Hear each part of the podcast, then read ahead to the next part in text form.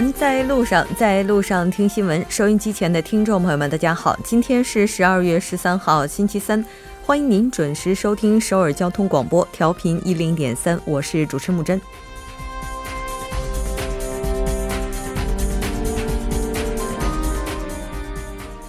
那年乱世如麻，愿你们来世拥有锦绣年华。中国南京大屠杀死难者国家公祭日这天呢，这张献给一九三七年不幸儿童的照片让很多人泪目。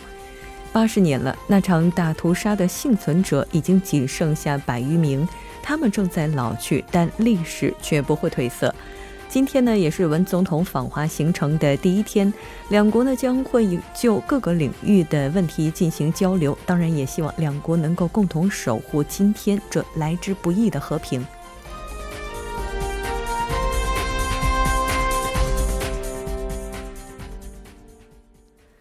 好的，接下来来关注一下今天的要闻新闻。在韩国，文在寅抵京开始对中国进行国事访问。韩国最大规模的经济使节团访华，中国对韩通商施压力度不减。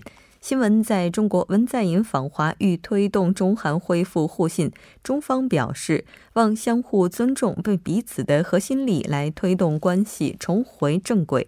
南京大屠杀遇难同胞纪念馆举行下半旗的仪式。走进世界，美国国务卿表示，美国愿与北韩进行不设先决条件的谈判。奥地利最大天然气输气站导爆炸事件已经导致二十二人死亡，已经排除恐袭的可能。新闻放大镜板块依然邀请专家学者放大探讨新闻热点焦点。那今天我们要讨论的话题是：话题不断的虚拟货币是一场革命，还是一轮泡沫？从每周一到周五晚六点至八点，了解最新动态，锁定调频一零点三新闻在路上。稍后是广告时间，广告过后马上回来。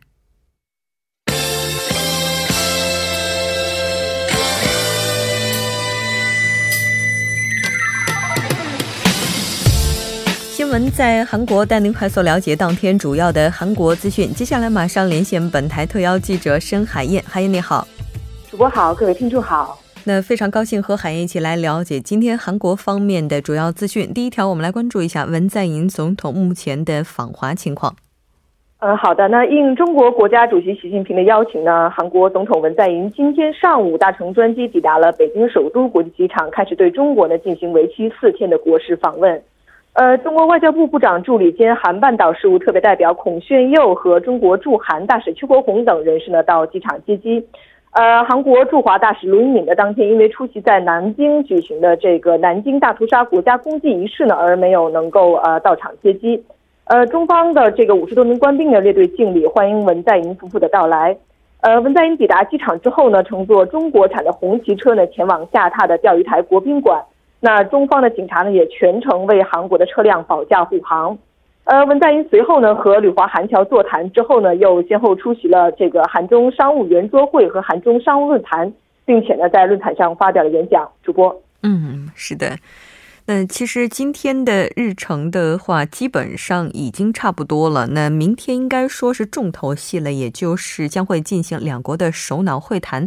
我们具体来看一下。呃，是这样的，那明天上午十四号上午呢，文在寅将出席韩中经济贸易伙伴会议的一个开幕式，下午呢和习近平主席举行第三次首脑会谈，呃，就两国之间的各项事宜呢来交流意见。呃，首脑会谈的日程呢依次为欢迎仪式、扩大首脑会谈、签署谅解备忘录，还有共进晚宴。那当晚呢还将举行这个纪念韩中建交二十五周年的文化交流之夜活动。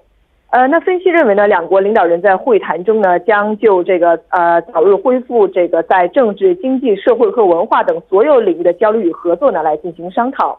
另外呢，双方还呃将就这个北韩核岛挑衅的应对方案呢来交换意见。嗯嗯，是的，没错。那关于北核问题的话，稍后在走进世界部分也我们也会提及到。再来看一下今天的下一条消息。嗯，好的。下一条消息是有关韩国最大规模经济使节团访华，中国对韩通商压力力度不减的相关消息。嗯，是的。那咱们今天也借这个机会来关注一下韩国相关企业目前在华的情况。嗯，好的。那文在寅总统呢对中国进行国事访问啊，那史上最大规模的一个经济使节团呢也随同访华。呃，但是中国对韩国通商压力，呃，这个施压的力度呢，却在不断提高。那部分化学制品和电动汽车电池相关的企业呢，在中国是陷入了一个困境。呃，据大韩贸易投资振兴公社中国南京贸易馆的消息呢，上个月二十一号呢，中国商务部发表了一个针对韩国产的多晶硅的一个反呃反倾销的一个调查结果。将原本百分之二点四到百分之四十八点七的一个关税率呢，是大幅上调到了百分之四点四到百分之啊一百一十三点八。呃，那多晶硅在电子这个工业中呢，是广泛用于制造冰箱、电视、录像机和这个计算机等一些产品上的。那二零零八年到二零一一年之间呢，韩国多晶硅对中国的出口量呢是增加了十倍左右。呃，韩国产多晶硅的这个占有率呢，位列中国进口市场的首位。呃，截至今年十月份的中国进口额为八点七三亿美元。那韩国的这个多晶硅市场的占有率呢，呃，更是高达百分之四十三，呃，四十三。呃，二零一一年七月到二零一二年六月呢，中国对韩国多晶硅呢是展开了一个反倾销调查，并且呢，从二零一四年一月开始呢，开始征收百分之二点四到百分之四十八点七的关税。呃，即便如此呢，中国企业依然反映呢，韩国多晶硅的这个进口量不断增加，要求商务部呢对此重新调查。呃，结果呢，关税率呢也被大幅的上调。主播，嗯，那有关电动汽车电池相关企业的情况怎么样呢？呃，近日呢，中国工信部也发布了一个这个今年第十一批的新能源汽车补贴的这样的一个名单。那生产纯电动汽车和这个插电式混合动力汽车等七十九家公司的一百呃一百六十五款的这个车型入围，呃，而在中国当地投资建厂的 LG 化学和三星 SDI 等这些韩国电池企业呢，呃，再次遗憾的落选。那预计呢，韩国企业在全球最大的这个电动汽车市场呢，也必将经历一番苦战。嗯嗯，是的。那我们也谈到了两国的 FTA 的话，现在也面临重新的继续进行谈判问题。接下来当然也希望首脑会谈之后一切会有更好的转机。那再来看一下下一条消息。好的，下一条消息是有关韩国政府紧急开会来讨论虚拟货币问题的相关消息。嗯，应该说最近话题不断的虚拟货币也是使得政府不得不出面干预。那根据了解，今天上午政府也是召开了紧急会议。我们来看一下相关报道。嗯，好的。那韩国政府今天呢，在这个中央政府首尔办公楼召开了虚拟货币相关部门的一个紧急会议，呃，讨论虚拟货币问题的一个应对方案。那主要呢是为了防止虚拟货币投机过热和呃利用这个虚拟货币的一些犯罪行为。呃，国务总理李洛约呢，上个月二十八号在这个国务会议上表示呢，虚拟货币投机呢已经成为了现实。那比特币呢成的这个成交金额呢已经赶超创业板。如果说就这样坐视不理，那很可能出现严重的市场扭曲现象。呃，今天下午呢，法务部和科技信息通讯部副部长，还有这个企划财政部部长助理，呃，金融委员会的副委员长，国会厅呃国税厅的次长，以及产业部和警察厅的相关人士呢，也都出席了这次的会议。嗯嗯，是的。那在这次会议上的话，有没有达成一些比较有效的这样的一些共识呢？呃，首先呢，为了防止由于新增的这个投资者的盲目进入而引发的投机过热问题呢，呃，政府将在银行存取款交易的这个过程中呢，实施本人确认，呃，并使呃，并且呢，禁止高中生以下的未成年人呢来开设账户。呃，其次呢，政府将尽快制定相关的法规来保护投资者，呃，在这个不具备交明呃透明的这个交易透明性的这种条件的情况下呢，禁止虚拟货币的交易。呃，为了规范的经营这个虚拟货币交易所呢，政府还考虑实行义务制等这些安全的措施。呃，那包括像这个顾客额外预置资产，还有履行说明义务，确认这个用户的实名以及分散呃保管密码、公开买卖价格的这个相关数据等。嗯，那另外呢，政府还将严惩这个利用虚拟货币的一些不法行为，并且呢，开展非法转账啊，也就是我们通常说的洗钱的这个时态调查。呃，并且呢，成立一个由民间专家和有关呃这个机构组成的一个特别工作小组，来商讨是否对虚拟货币的投资收益呢来进行征税呃这个征税。嗯嗯，是的，没错。那关于虚拟货币，现在它到底是一场革命，还是会给我们带来新一轮的泡沫？这个问题，我们在今天第二部节目的新闻放大镜板块会继续和大家进行放大的探讨。那最后一条消息，我们来简单的关注一下。嗯，好的。那最后一条消息是有关平昌冬奥反恐综合演习完美谢幕的消息。嗯嗯，是的，没错。那应该说这次的话也是为了确保冬奥会它的开幕以及闭幕能够比较顺利的进行。包括国务总理李若渊也表示，当天的反恐演习是堪称完美的。韩国已经具备了应对任何突发事件的能力。好的，非常感谢今天海燕带来的这一期节目，我们下期再见。再见。稍后来关注一下，那稍后为您带来我们今天的听首尔。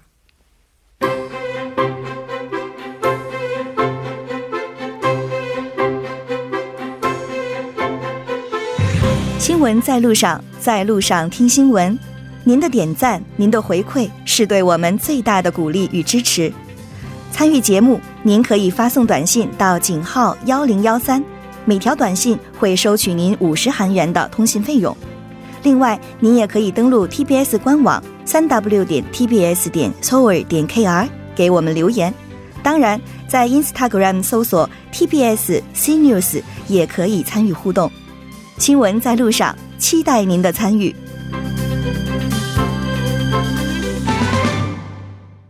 好了，欢迎回来。现在时刻呢是六点十三分，这里是正在为您直播的 TBS EFM 调频一零一点三新闻在路上。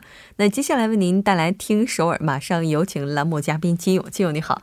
好，大家好，主持人好。嗯，刚才我差点没让我们金小编出来。嗯，对我差点就下到下一个环节了，差点就变成了我们的路况交通了。嗯，那其实我今天在听新闻的时候啊，就是说，我们都知道这段时间韩国的应该说受到寒流的影响哈，天气非常非常的冷。嗯，哦，这个对，是这个寒冷的寒。嗯，那其实这一股冷空气应该说也是带走了就。这段时间以来，漂浮在首尔上空，包括首都圈地区的这些比较这个被污染的空气，嗯，也就是说，大家可能会发现这段时间虽然说天气很冷，对对，但天特别蓝。对他们说，那个最近这个韩国的天气很冷，对吧？嗯，很冷。他们说，因为什么呢？其实按这个纬度来说的话，其实韩国的这个温度啊，现在比俄罗斯那边的还要低啊。对啊，因为这个冷空气这个流向啊，可能出现了变化。它带来同时呢，就是对这个大气的一个影响。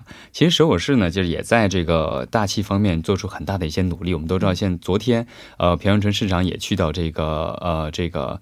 呃，去参加那个英国的那个巴黎协定的那个活动，然后其实，在首尔啊，就也出来一个呃协定，就是说环境部呢表示呢，将在这个首尔、仁川还有京畿道等这个首都圈大气管辖范围内，呃，进行一个新的一个制度，叫做什么呢？就是分阶段进行一个呃灰尘总量制。嗯据了解呢，这个是总量制呢，是从九月二十六号就已经发布了。嗯，然后发布之后呢，从制定到实施是经历了非常多的一个困难和一个阻碍啊，比如说什么技术上的一些问题，或者一些对这个大气污染环境的一些分类啊等一些科技啊这些技术原因，呃，一直推迟。嗯，据了解，如果这个制度如果实行的话呢，呃，截止到二零二二年，这个大气的污染物污染物呢将减少百分之二十四到百分之三十七。哇，嗯，这我不知道金小编有没有。这种感受啊！就最近几年的话，就家里面的灰尘跟前几年相比是有所增加的。嗯，对，特别是作为一名洁癖患者，对我们开窗啊，开窗可能一下午开个窗通通风的话，可能晚上就一定要擦地了。对，除了这个地面，包括就大家这个桌子上什么的，用手指稍微的这么一擦，就会发现一层灰哈。对，希望接下来这个治理呢是切实有效的。我们再来看一下下一条消息。好，第二条消息呢是首尔市运营的针对这个中老年层的一个就业希望工程。嗯，啊，较去年呢是创造了很多的一个就业岗位。呃，据了解呢，截止到十一月份，就是上个月份，首尔市在这个五十家财团的帮助下呢，创造了社会服务等方面的一些就业岗位是一千九百六十五个。啊，嗯，五十多岁在之前的话可能是退休的年龄了，嗯，但是其实五十多岁的话，对于现代社会而言，应该是属于那种刚刚，如果要是正常退休的话，这时候应该寻找属于自己的第二人生的人生职业了哈。我们来看一下它这个具体是怎么样去实施的。嗯，据了解呢，这个工程呢，主要是刚才我们介绍的五十家财团，这个财团也是我们之前也经常在推广的一个财团，嗯，它是呢针对这个老龄化现象，为了解决这个老老人啊，退退休之后哦、没有所没有所做的事情，然后针对这些人呢，呃，利用这些人，其实他们有很多的一些社会经验，还有一些什么技术方面的，都是非常非常的呃，都是非常非常厉害的，可以说哈。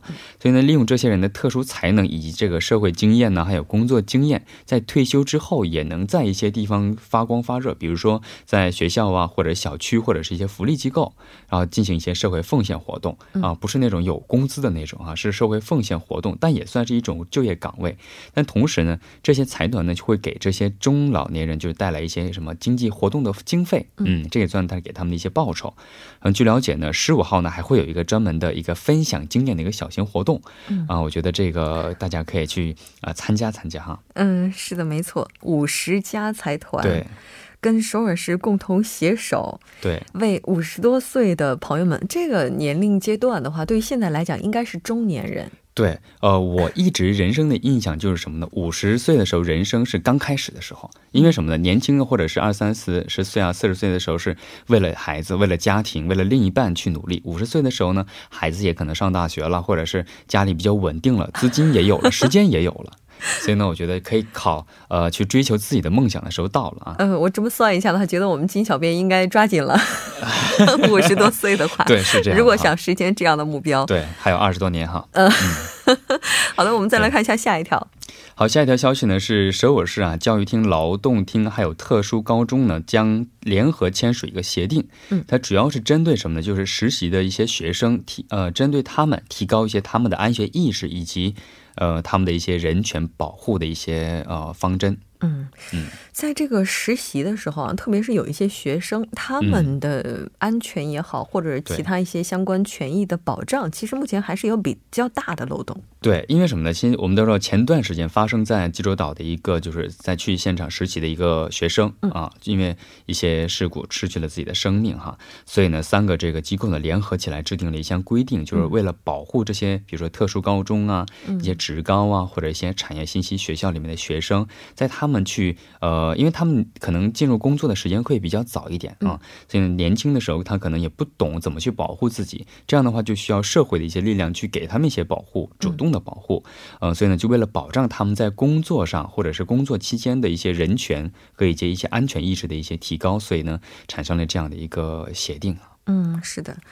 金小编之前在上大学的时候，有没有进行过一些实习什么的？呃，大学的时候还真没有实习过，因为我们那个时候，说实话，在中国那个时候不太实行这个兼职的这样，特别是北方。啊，那看来我是比较赶时髦的。嗯我在大学的时候，其实做过几份实习工作，嗯当时当然有这种学校推荐，也有自己通过其他的一些嗯形式，就是得到的机会。嗯当时的这这个情况怎么样？其实那个时候，很多时候他是没有一些合同什么之类的。嗯呃，，其实现在再回想起来的话，就觉得如果在那个过程当中我出现一些什么意外的话，可能自己的权益是没有办法得到保障的。嗯，对，是这样的。嗯，其实当时的口头上的协议比较多，现在也很多。嗯是的，没错。我们来看一下哈，这一次的话，学生们他们能得到哪方面的一些帮助？嗯，我们刚才说是三个部门一起来合作哈。嗯首先来介绍一下这个教育厅提供的帮助呢，就是重新回到现场的一些工作的一些学生们，给他们一些心理治疗。啊，因为我们都知道，心理上可能会有一些啊担心呢，啊，给他们一些心理上的一些治疗和商谈，还有就是针对这个个性化的一些就业一些支援，还就强化这个劳动人权的教育意识等等。还有就是首尔市呢提供的就是呃一些后援的一些服务，比如说啊、通过这个幺二零的这个那个多产这个热线服务电话，然后呢及时的收集这个针对这个对学生呃带来这个不合理的一些行为的一些工待遇，然后呢及时进行商谈，然后进行呃这个商谈就可能深度商谈了哈，然后呢及时发现就是更优秀的一些呃适合学生们去实习的一些工作。啊和公司，嗯，然后呢，就是劳动劳动厅呢，啊，就针针对这个另一方，就是甲方啊，针针对这个公司呢，进行一些劳动方面的一些教育和一些咨询服务等等。是，嗯，我觉得还应该在这样的过程当中加入一些保护实习生个人隐私的部分，嗯，因为毕竟毕竟作为乙方的话，他们在实习的过程当中，首先在心理上已经处于劣势了。嗯对，但是我们也鼓励实习生朋友应该要主动的去捍卫自己的权利对，因为这个权利是国家赋予的。对，好的，非常感谢金小编为我们带来今天的这一期节目，我们下期再见。好，再见。稍后呢，来关注一下这一时段的路况、交通以及天气信息。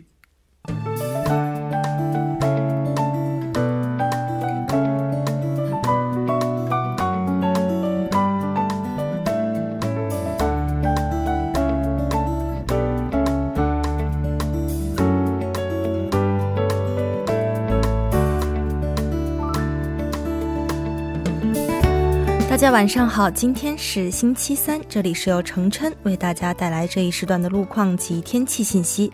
现在是晚间六点二十一分。首先来关注一下高速的路况，在永东高速公路仁川方向东水源交叉口至光桥隧道，目前呢由于行驶车辆的增加而交通停滞。在相同方向北水源交叉口附近路段的四车道上呢，正在进行道路设备维修的施工作业。受施工影响，目前这一路段路况比较复杂，属于事故高发路段，还望来往的车主们。安全驾驶。那接下来是在君子分岔口至西仓分岔口，也是由于晚高峰行驶车辆的不断增多，拥堵严重。在相反方向，西仓分岔口至军浦交叉口这一路段的一车道呢，正在进行路面清扫的作业，还望来往的车主们参考相应路段减速慢行。好的，我们来关注一下天气。那今天是本次寒流开始后的第四天，大部分地区呢依旧持续寒冷。首尔零下十二度，京畿道坡州是零下十八度。受冷空气的影响，局部地区的最低气温呢在不断的刷新记录。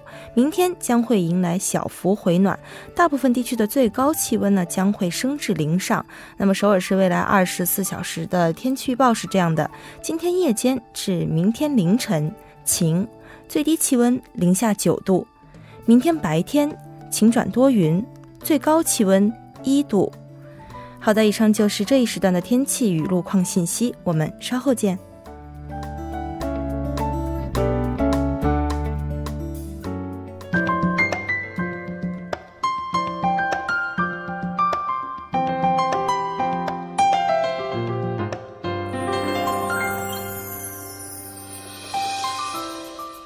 首尔新生活为您介绍首尔市面向在韩外国人推出的优惠政策、开办的教育讲座、举行的庆典。那接下来马上进入我们今天的首尔新生活。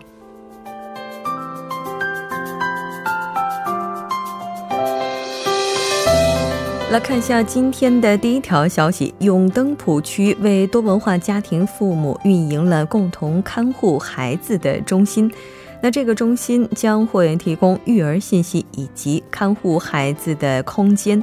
最初是在2016年正式运营，那随着多文化家庭数量的增多，现在计划扩大共同看护中心。扩大后的看护中心呢，会额外增加亲环境游乐空间。父母和孩子可以在这里共同享受一段闲暇时光。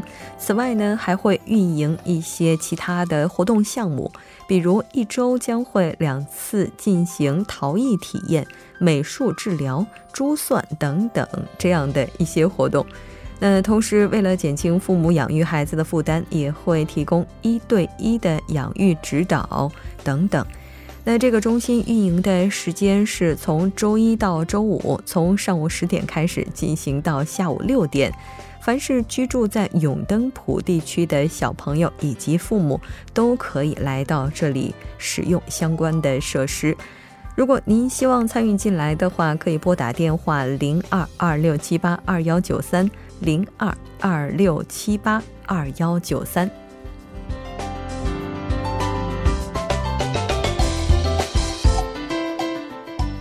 再来看一下今天的下一条消息。那这条消息是冠岳区多文化家庭支援中心二零一七年的口笔译服务事业项目。那这个项目也是以希望能够获得翻译服务的多文化家庭，或者是和直接或间接支援多文化家庭的个人以及机关为对象，提供口笔译服务。那这次的话，这个服务是包含越南语等多种语言。那其实目前的话，这个中心是二零一七年的口笔译项目，翻译的领域是非常多的。我们来看一下，它主要包括有哪些。那这次服务的领域是结婚移民者入境初期的咨询，家庭成员之间的沟通。那除此之外，还有前往医院、银行、保健所、警察局、学校时所需要的翻译。第三呢，是提供有关日常生活以及国籍、滞留等的相关信息。第四条呢是提供有关日常生活以及多文化家庭相关的一些文本翻译。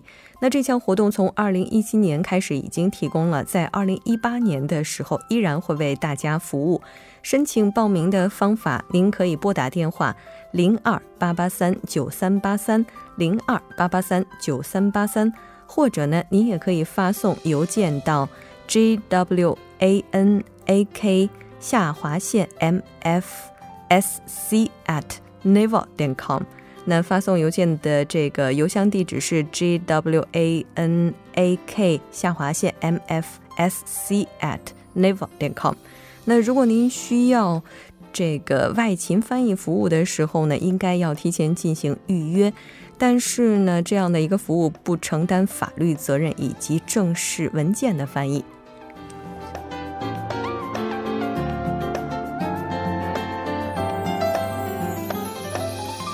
好的，再来简单了解一下今天的最后一条消息。那最后一条消息是卢远区多文化家庭支援提供的 Kim Ta Sur 钢琴独奏会，时间是在十二月十八号周一下午七点半，地点是在卢远区的 Olim 剧场。那这次活动的对象是三十名多文化家庭的成员，小朋友需要在八周岁以上。详细的情况，您可以拨打电话零二九七九三五零二零二九七九三五零二。那好的，以上就是我们今天首尔新生活的全部内容。稍后我们在第二部节目当中再见。